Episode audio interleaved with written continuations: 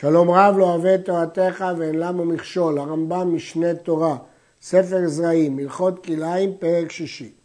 הזורע ירק או תבואה בכרם, או המקיימו עד שהוסיף במאתיים, הרי זה מקדש מן הגפנים שסביבותיו שש עשרה אמה לכל רוח, עגולות ולא מרובעות, ורואים כל העיגול שרוחבו שתיים ושלושים אמה, כאילו הוא כולו מלא ירק, וכל גפן שתהיה בתוך כל עיגול זה נתקדשה עם הירק, וכל שחוץ לעיגול אינן מתקדשות.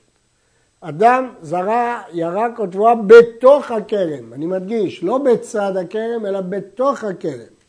אנחנו רואים כאילו יוצרים עיגול שקוטרו 32 אמה, וכל העיגול הזה, רואים אותו כאילו הוא מלא ירק, ולכן כל גפן שבתוך העיגול הזה, שקוטרו 32 אמה, מתקדש ונאסר בהנאה. במה דברים אמורים? כשהיה בין שפת העיגול הזה ובין שורות הגפנים שחוצה לו, יתר על ארבע אמות. אבל אם היה ביניהם ארבע אמות מצומצמות או פחות, רואים את העיגול כאילו הגיע לשורה הסמוכה לו, או כאילו רוחב העיגול 40 אמה. ורואים כל גפן שתיפול בתוך עיגול זה של 40 אמה, הרי היא מתקדשת. אמרנו שבונים עיגול בקוטר 32 אמה, וכאילו העיגול מלא ירק. אבל כיוון שהעיגול מלא ירק, אז עכשיו כל גפן שהיא במרחק של 4 אמות מהעיגול הזה, גם היא נאסרת. ולכן בפועל זה לא 32 אמה, אלא 40, כי אני צריך להוסיף עוד 400 מכאן ו-400 מכאן. כי בפועל אני רואה עיגול של 32 אמה קוטרו מלא ירק. אבל מירק לגפן צריך להרחיק 400, אנחנו צריכים להוסיף 400 מכל צד. אז בפועל זה עיגול שקוטרו 40 אמה שהוא אוסר את הירק. הרעב"ד חולק על זה וסובר שחוץ לעיגול לא נאסר שום דבר. כי בזה שאמרו שהעיגול הזה אוסר, הכוונה שזה מה שזה אוסר. לא נותנים עוד פעם דין של הרחקת ארבע אמות. מחלוקת הרמב"ם והרב"ד תלויה בפירוש המשנה. לכן הסבר הרמב"ם כאן והסבר הרב"ד הם פשוטים כפי שביארנו, אבל יש לדעת שהמשנה מוסיפה שם במה דברים אמורים בזמן שהן נטועות על 4-4 או על 5-5, אבל אם הכפרונים נטועות על 6-7-7, הרי זה קידש. אז המשנה אומרת שבמקרה אחד זה קידש 45 גפנים, במקרה אחר את העיגול הזה. איך לפרש את המשנה? מדוע כשהן תורות כך זה כך או כך, יש פירושים רבים ושונים. פירושים שונים לחלוטין, של הרמב"ם, של רש משאנץ, של הגר"א, ויש לנו תשובת הראש ששאל את הרב ישראל שהיה חכם בחוכמות על דברי מי יש לסמוך והשיב לו אדוני ומורי עיינתי בפירוש משנת תנותיה ירק והרמב"ם ז"ל וראיתי כי הפליא עצה הגדיל תושייה בפירושה אף על פי שלא פירש את דבריו כל צורכם ואין לנטות ממני ימין ושמאל. אף על פי כן אחרים דחו את פירוש הרמב"ם ופרשו כמו הרש. אבל כל זה אינו נוגע למה שביארנו ביד החזקה אלא לפירוש המשנה. הביאור של יד החזקה לפי הרמב"ם הוא פשוט. יוצרים עיגול שכותרו 32 אמה, רואים אותו כאילו הוא מלא ירק, צריך להרחיק עוד 400 עד הגפנים, בפועל עיגול של 40 אמה אוסר ומקדש. במה דברים אמורים? כל ההלכה הזאת שדיברנו. בזורע הוא מקיים בתוך הכרם, אבל הזורע חוץ על הכרם ושמח לו, הרי זה מקדש שתי שורות של גפנים הסמוכות לזרע, באורך כל הזרע, ויתר ארבע אמות חוץ לזרע. כלומר, מול הזרע הוא קידש שתי שורות של גפנים, וגם אנחנו מושכים אותו לצדדים, מקצות השורה, מעבר לזרע, עוד ארבע אמות. זה מה שאומר פה הרמב"ם. הרמב"ם הדגיש פה שתי שורות של גפנים הסמוכות לזרע, באורך כל הזרע, ויתר ארבע אמות חוץ לזרע. ומתקד... זה מהכרם. הוא מתקדש מן הזרע רוחב ארבע אמות באורך כל השורה של הכרם. מקביל לשורה של הכרם, רוחב ארבע אמות, אורך כל השורה, מתקדשת התבואה ונאסרת בהנאה. ואם זרע בצד גפן יחידית, לא בצד כרם, אלא בצד גפן יחידית, אינו מקדש מן הזרע, אלא שישה טפחים לכל רוח. אז אם כן, יש לנו שלוש מידות. אם זה בתוך הכרם, רואים עיגול 40 אמה, שזה הרבה. אם זה סמוך לכרם, ראינו שזה שתי שורות של גפנים וארבע אמות מהתבואה. אבל אם זה בצד גפן יחידית, הוא לא מקדש אלא שישה טפחים לכל רוח. מתי כרם נידון ככרם ומתי נידון כגפנים בודדות, נלמד את זה בפירוט רב לקמן.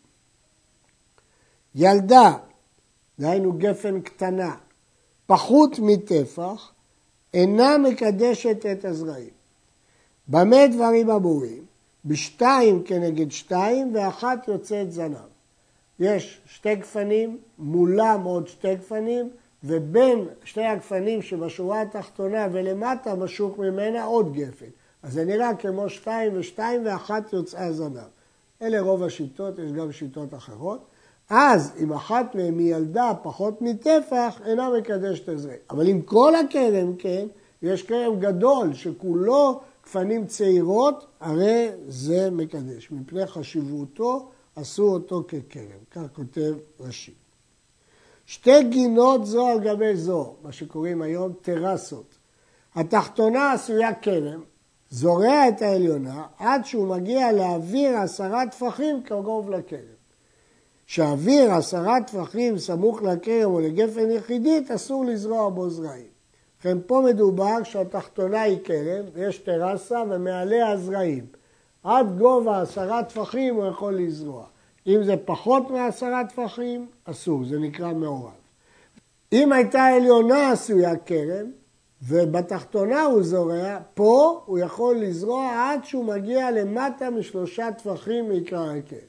כשהיה ההפך, דרשנו אוויר עשרה, אבל כאשר כאן העליונה היא כרם והתחתונה זרעים, אז הוא יכול לזרוע עד שלושה טפחים מעיקרי הגפנים.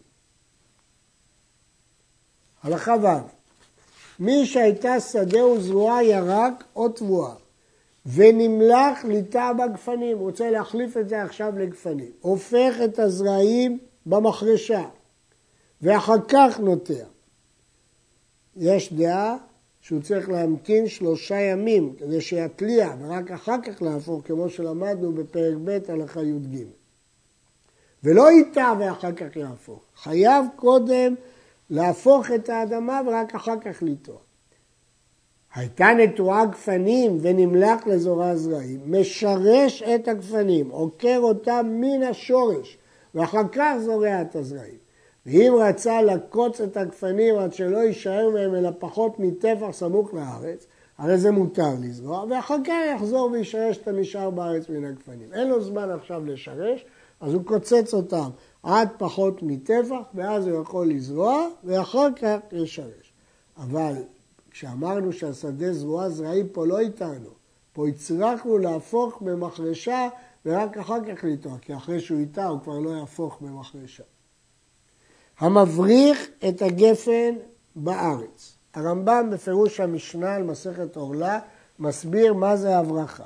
אם מיטה ענפי אילנות והשכיבם על הארץ וחיפה אותם בעפר וצמחו אותם הענפים ונעשו אילנות. כך היו עושים כדי להצמיח גפן חדשה צעירה במקום חדש. אפילו הבריחה בתוך הדלעת שיבשה ונעשית כסילון, או בתוך סילון של חרס. אם היה עפה על גבה שלושה טפחים או יותר, הרי זה מותר לזרוע על גבה. כיוון שיש שלושה טפחים עפר, זה לא נקרא ערבוב, ומותר לזרוע על גבה. ואם היה על גבה פחות מזה, אסור לזרוע על גבה. אבל מותר לזרוע בצידה. הוא יכול לזרוע בצידה, כי אין פה ערבוב למראית העין, כי הגפן ההיא מוטמנת בארץ. יברכה בסלע, פה זה עוד יותר קל. אף על פי שנפל גבה אלא שלוש אצבעות, מותר להביא זרע עליה. לכאורה משמע שהנקודה פה תלויה ביניקה, אבל אמרנו שכליים תלוי במראית העין, אבל הרמב"ם מחלק פה בין סלע לבין אה, דלעת, ככה המשנה מחלקת, שבסלע התירו יותר, אפילו רק שלוש אצבעות, בגלל שאין ערבוב.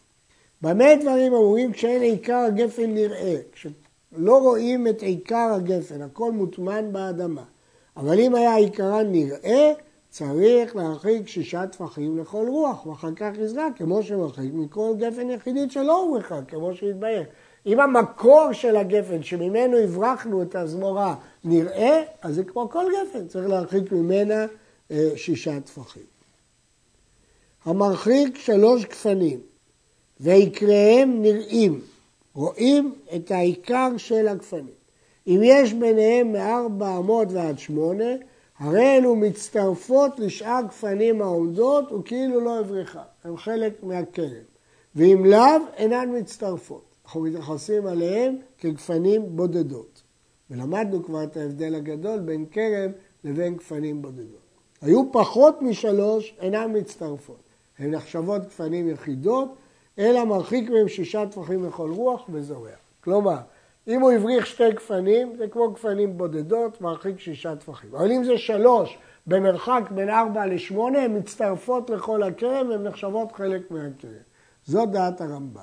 הרמב"ם חולק, והוא אומר, לא מדובר בכלל שיש עוד כרם. מדברים על שלוש אלה שהוברחו, האם להתייחס עליהם ככרם או לא. אם הם במרחק של ארבע רמות עד שמונה, ועיקריהם נראים, מתייחסים עליהם ככרם, עצמאי. ואם לאו, אם הם לא בשיעורים האלה, או שהם פחות משלוש, הם לא כרם עצמאי. אבל הרמב"ם הבין שמדובר על לצרף אותם לכרם קיים.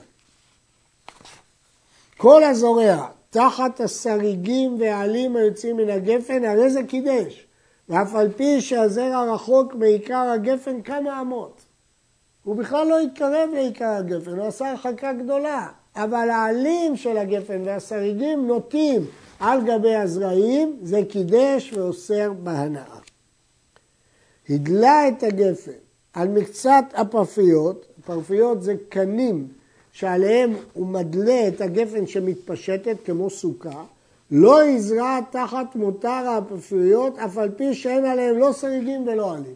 כיוון שהגפן התחילה להתפשט על חלק מהפרפיות האלה, הקנים, אסור תחת כל הקנה. למה?